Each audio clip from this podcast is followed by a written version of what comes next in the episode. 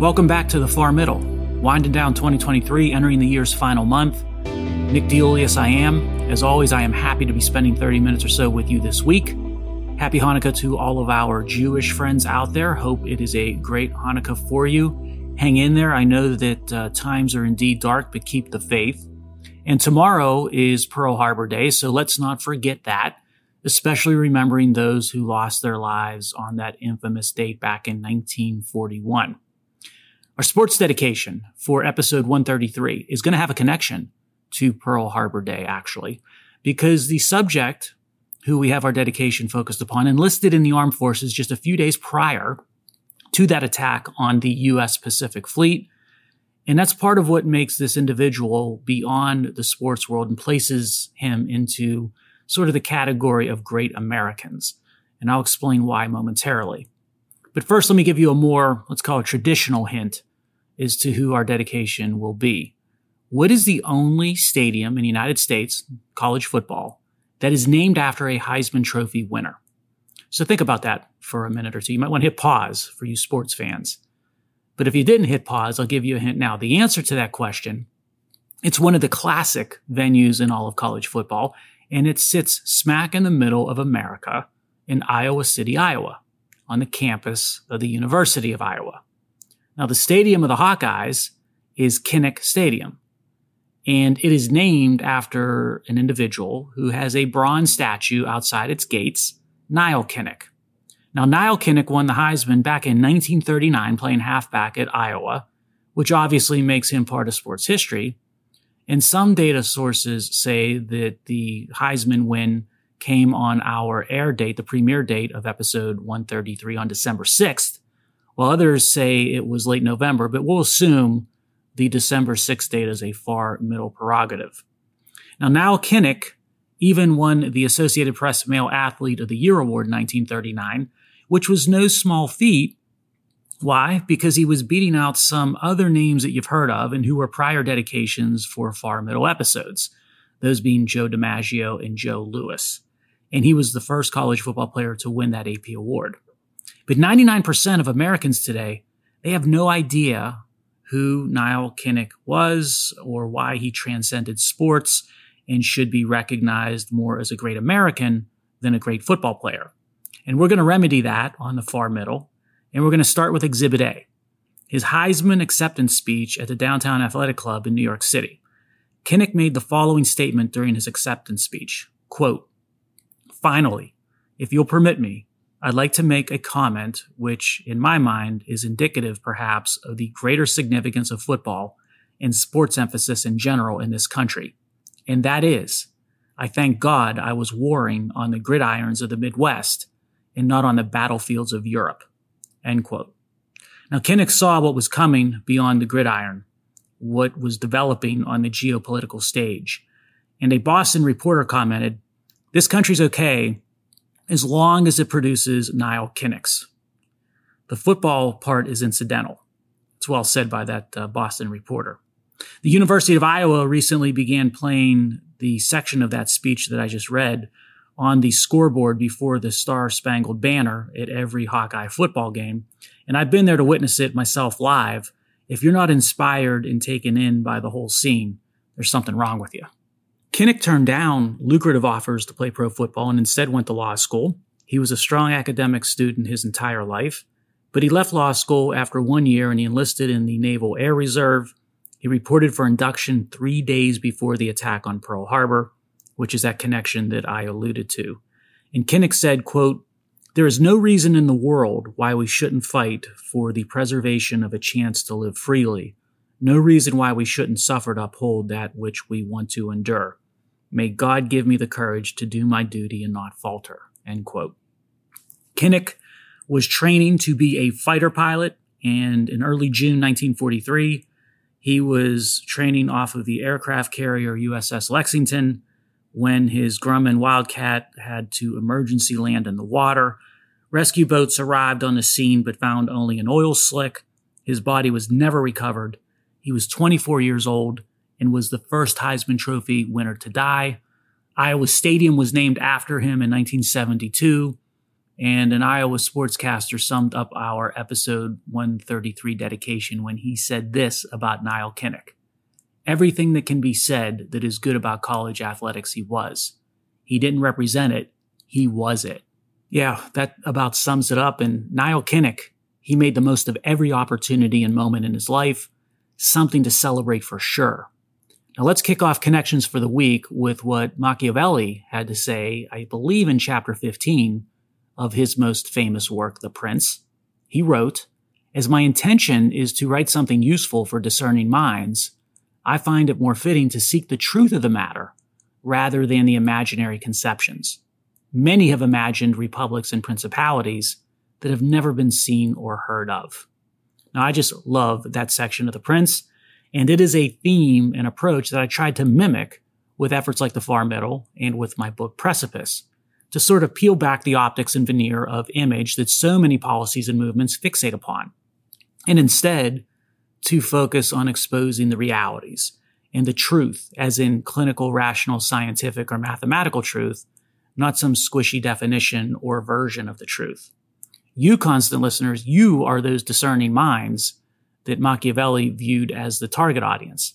Because doers and value creators, we just can't whittle away all of our time wondering about the imagined. Instead, the doers and value creators, they have to execute and deliver for the benefit of not just themselves, but of all society as well. So let's connect to a little, as Machiavelli called it, truth of the matter on the topic of work and economic endeavor. Because too many of what Machiavelli called those imaginary conceptions, they're running wild these days across academia, in politics, and media. Let's start at the core of economic endeavors and systems. At its core, all economic systems, all of them, are capital based or capitalistic, dare I say, to some extent or variation. Now that's true for the United States, EU, Russia, China, Venezuela, you name it. All economies need capital in the form of money or plants or equipment or technology. And it doesn't matter if Karl Marx is running the show or if Adam Smith is running the show. Now, the difference across all those different nations and their economic variations are where the capital is controlled and who owns it. If a capitalistic free market is at play, then of course the individual owns and the free market reigns. Meritocracy blooms, and the best and most efficient and the hardest working, they rise to the top and they reap the rewards, which can create unequal outcomes by design, and sometimes quite striking gaps between those at the top and those at the bottom. In socialism and communism, as embraced by the left, property and capital, they're, they're owned either by the state or people.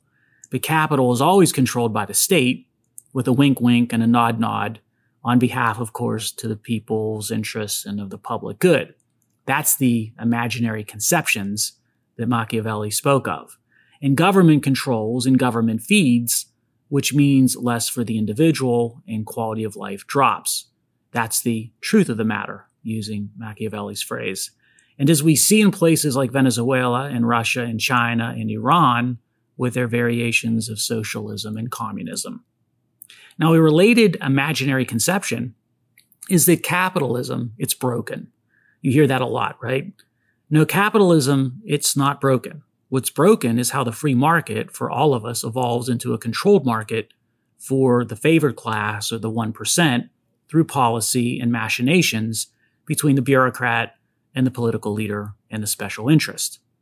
That special interest could be an EV maker, a public union, a global bank, or elite academia.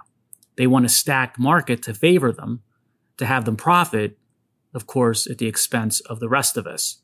That's not capitalism, but that's how the current US and EU economies work. And it makes capitalism look bad and it slides us toward the worst end of the spectrum towards socialism and communism. It's quite di- diabolical um, when you think about this. The left undercuts capitalism's reputation. How? By pointing to the very policies that are designed to be less free market and less capitalistic based. And then the left says, see, we need to address the inequities of capitalism and move toward more socialism and government controlled or government provided platforms. It's genius, but it's also scary. And I'd like to make a connection to another advantage of capitalism and free enterprise, and it's a moral one, which is to recognize that in a free market, every individual can display their morals with their personal actions and their personal decisions. It's basically a platform for the self, the individual, to assert their convictions with every decision made because everybody has free will in that system because they call their own shots in such a capitalistic system. Capitalism is an incubator for classic liberalism to thrive. There's no doubt about that. Heck, I might even argue that capitalism is a prerequisite to a society that embodies classic liberalism. And don't take my word for it on this point. Take none other than Pope John Paul II's word for it. Because John Paul II provided many writings on the moral life, more maybe philosophy than even religion, I would argue, and he made the point that in every choice that involves ethics, which are many in one's life, a person does two things no matter what he or she decides. First thing they do is they commit to a moral act under free will that that individual is going to have to own. And then the second thing that's done is that she or he is adding another layer to what is becoming their cumulative character brick by brick and decision by decision often visible to all, particularly those closest to the individual. Now, maybe Pope John Paul II was making the point to accentuate the importance of making those decisions consistent with Catholic doctrine, which is fair enough. You know, he was the Pope after all. But his view, I think, applies to life beyond religion, at least to me it does. And the key underlying assumptions in his view is that it is always best, always preferable to have a society or culture where the individual gets to decide who they are and how they act, and that they must end up owning those series of decisions because they made them on their own volition. And that what gets built in terms of character is that person's own masterpiece. If it's an ugly masterpiece, it's on them. If it's a beautiful one, they should get the credit. Not the state, not a religion, not a higher authority, and not the elites. It is to me an acknowledgement of capitalism and individual rights. Now, how stark is it to see Pope John Paul II's view of the world and philosophy versus Pope Francis's view today? Quite the schism, so to speak. Hey, let's use a connection to jump from the most religious of philosophers, Pope John Paul II, to a famous atheist philosopher, Ayn Rand. She published her book for the New Intellectual over 60 years ago. And what she had to say about what makes a new intellectual is stunning when you hear it in part because it's profound, but also because it agrees with and fits snugly with how Pope John Paul II and Machiavelli articulated similar themes. So, in Rand's own words, who are to be the new intellectuals? Any man or woman who is willing to think. All those who know man's life must be guided by reason. Those who value their own life and are not willing to surrender it to the cult of despair and the modern jungle of cynical impotence. And she goes on, not the culture of Attila and the witch doctor, but the culture of the producer. And then finally, she writes, the new radicals are the fighter for capitalism. Yeah, Rand could be direct and blunt for sure, but also always clear and rational.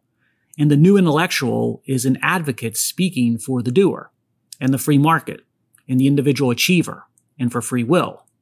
The connections of Machiavelli and Pope John Paul II and Rand, they all point to, from very different times and mindsets, to the same things of incredible value work, individual achievement, and capitalism. And speaking of work, let's connect right into that topic, specifically the dignity of work. Let's add another thought leader to the group we assembled for this episode, the legal scholar and bioethicist, Mr. O. Carter Snead, who I believe is at Notre Dame. He's got a few compelling views on the value of work in today's society that I thought you will find interesting. Now, when pandemic hit, Snead, like many of us, saw very troubling signs and trends developing across society. Allow me to quote him directly because he does a great job summing it up. It seems to be that elite opinion makers and thought leaders who only need a laptop and high speed internet to do their jobs have forgotten the vast number of their fellow citizens who work actually requires in person, face to face contact.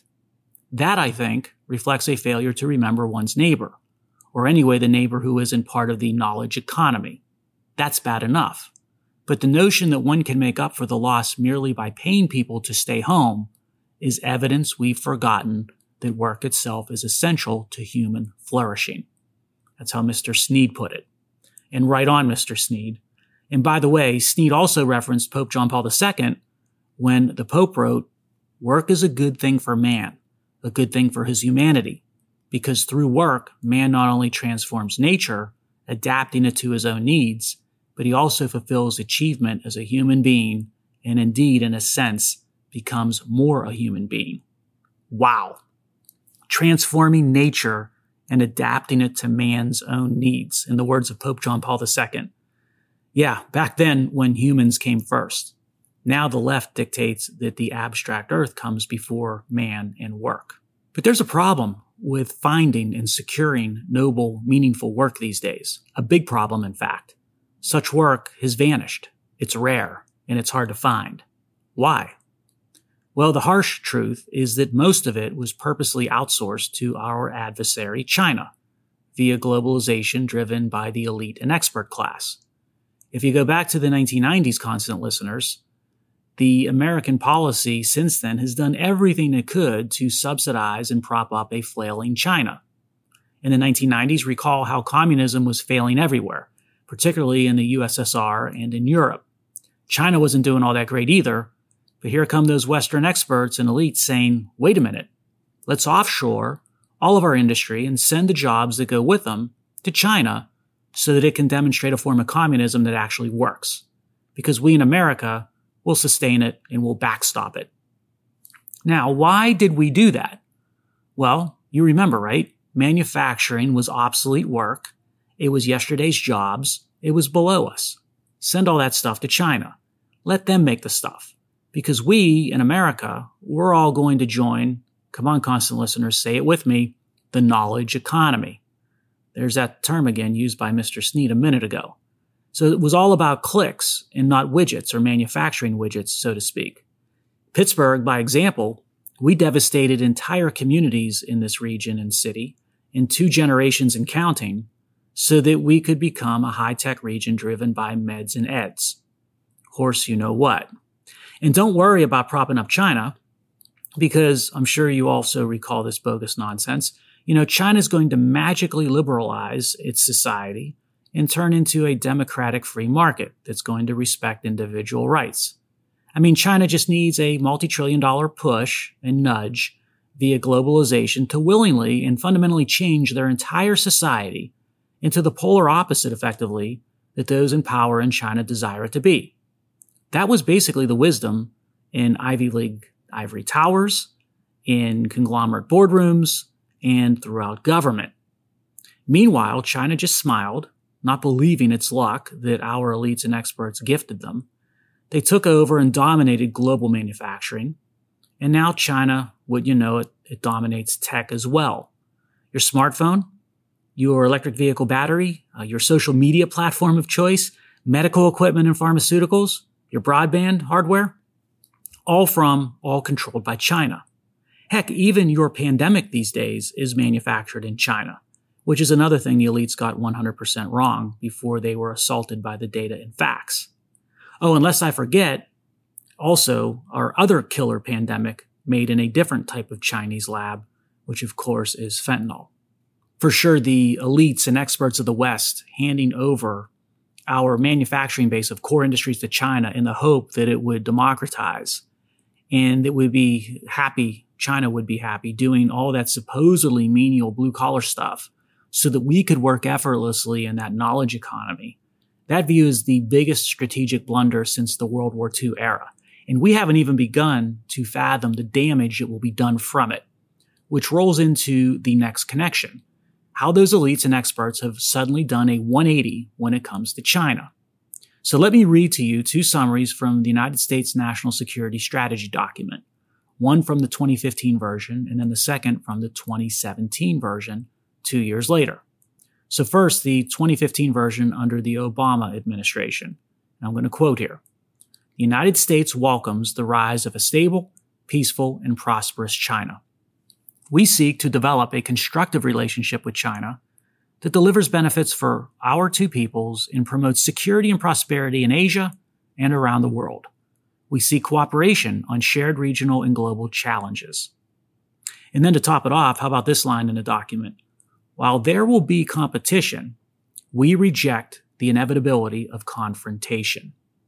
Okay, now here's some reading from the second version in 2017, this time drafted under the Trump administration. Again, I'm going to quote China seeks to displace the United States in the Indo Pacific region expand the reaches of its state driven economic model, and reorder the region in its favor. China gathers and exploits data on an unrivaled scale and spreads features of its authoritarian system, including corruption and the use of surveillance. It is building the most capable and well funded military in the world after our own. Its nuclear arsenal is growing and diversifying. Okay, say what you want about President Trump from the outbursts to the crudeness to the election questioning. But his administration saw the Chinese threat first and set the norm that has followed since to this day. And speaking of this day, you should find it terrifyingly ironic that the Biden administration is using the whole of government to tackle climate change, while China and Xi are using their whole of government to tackle us. Although the expert class in DC might just be waking up to the threat of China, at least based on that second national security assessment, don't fool yourself into thinking that corporate America has awakened to the threat.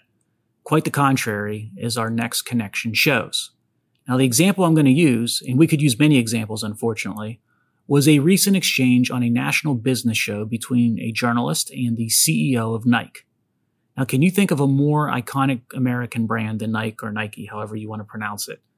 Well, the CEO was gently pressed during the interview about his defending Nike's operations in China.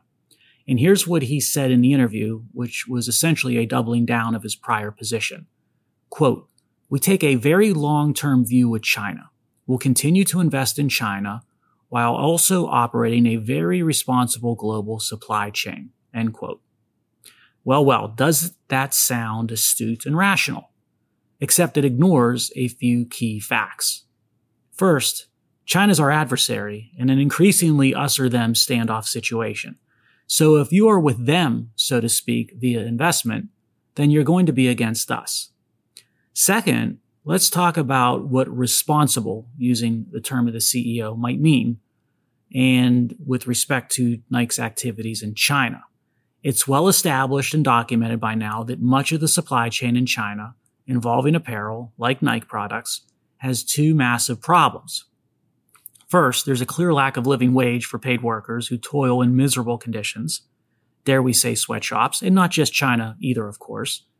But here is something that is unique to China when it comes to the apparel supply chain. China utilizes slave labor and work camps for the oppressed Uyghur minority something we haven't seen since the days of World War II and the Axis powers. And guess what, constant listeners? Nike and its leadership, including that CEO talking about responsible supply chains on national TV, they lobbied against the Uyghur Forced Labor Protection Act in Congress. Now, does that sound responsible to you? Does it sound rational in taking the long term view?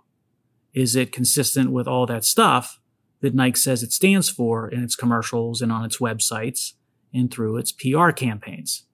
Come on, man. So where might all this end for America? If doers are prevented from doing in the economy, if the private sector and free market and capitalism are displaced by a swelling state economy more akin to socialism or worse, if incentives to engage in noble work are removed and replaced with state incentives to not work, if manufacturing is not revived, if China is not only allowed to, but is encouraged to take out our core pillar industries with its versions that use unfair labor and environmental and IP practices. Well, fortunately or unfortunately, I'm not sure, we know where we are heading because there is a nation that epitomizes what happens when all these things occur over an extended period of time. Germany. It has gone from best to worst across a range of economic metrics in a relatively short period of time but the underlying policies that demoted Germany's economic standing, they've been at play for a longer period of time. Now, what is Germany doing? And we head, and as we head into an uncertain 2024, lots of things, many of which we touched upon on this episode. It's seen labor shortages, and that's become a big problem. Energy prices are sky high, and energy supply is intermittent. The supply chain, it's a mess, and the time for procurement has stretched out to painful time periods that hurt productivity and efficiency. The regulatory state has grown into a colossus where doing anything takes way longer and costs much more than it used to. And costs for all economic activities are going even higher, first and foremost due to climate policy. But there is another key factor working against the German economy. What was once its biggest customer for its output, China, is now its biggest economic competitor. The biggest and clearest example is with the auto industry. Two years ago, 75% of the cars made in Germany were exported. And Germany wanted to make cars to sell to the Chinese driver. But now China is making cars cheaper than Germany. And China is going to protect its domestic market of drivers. And China is going to swamp the European market with its autos. You add in the fact that the EU and Germany essentially mandate EVs and that China controls the EV and battery supply chains globally you can see where German automaking, once the pride of that nation, is looking more and more like a dinosaur facing an extinction event. And all these trends and problems actually go back prior to COVID. And now the macro metrics, they're starting to display these issues. Not long ago, Germany ran budget surpluses and was the engine of Europe, pun intended at least with respect to autos. But today, Germany's fiscal situation has flipped from sound to unsustainable. Exports boomed 10 years ago, but started to languish around six years ago, and they've eroded further since. And this is a big deal for Germany because almost a third of the workers and output of the German economy are tied to export. By comparison, that's four times the level or percentages of the US economy. And by the way, one tactic that many German companies are using to cope with this problem, and it sort of makes sense when you think through it, is to assess all the mounting problems tied to economic activity in Germany and deciding to offshore much of that economic activity to nations where the target markets reside, which means the jobs and the plants and the production, they are leaving Germany and heading to places like China or the US or wherever the end market resides. And that's not good for the German citizen, and that is an acceleration of this downward spiral. It's pretty clear that the engine of Europe 10 years ago is now the sick man of Europe today. Let's close this far middle installment, one that discussed the nobility of enterprise and work and the threats both face in today's global economy. And let's close it with a happy birthday wish to Mr. Peter Buck, the guitarist and co-founder of the alternative rock group REM. Now, I was first introduced to REM in college in the late 1980s when they were starting to make some serious but awesome noise. And one of my favorite singles from REM can serve as a neatly tucked final connection for this episode. It's off the album Document from 1987, and the single is Finest Work Song. Great guitar work by Peter Buck on that track, and here is a verse from that song that fits right into far middle thinking. Take your instinct by the reins, your better best to rearrange. What we want and what we need has been confused, been confused. Go out there, make it your finest week, and do your finest work until we reconnect.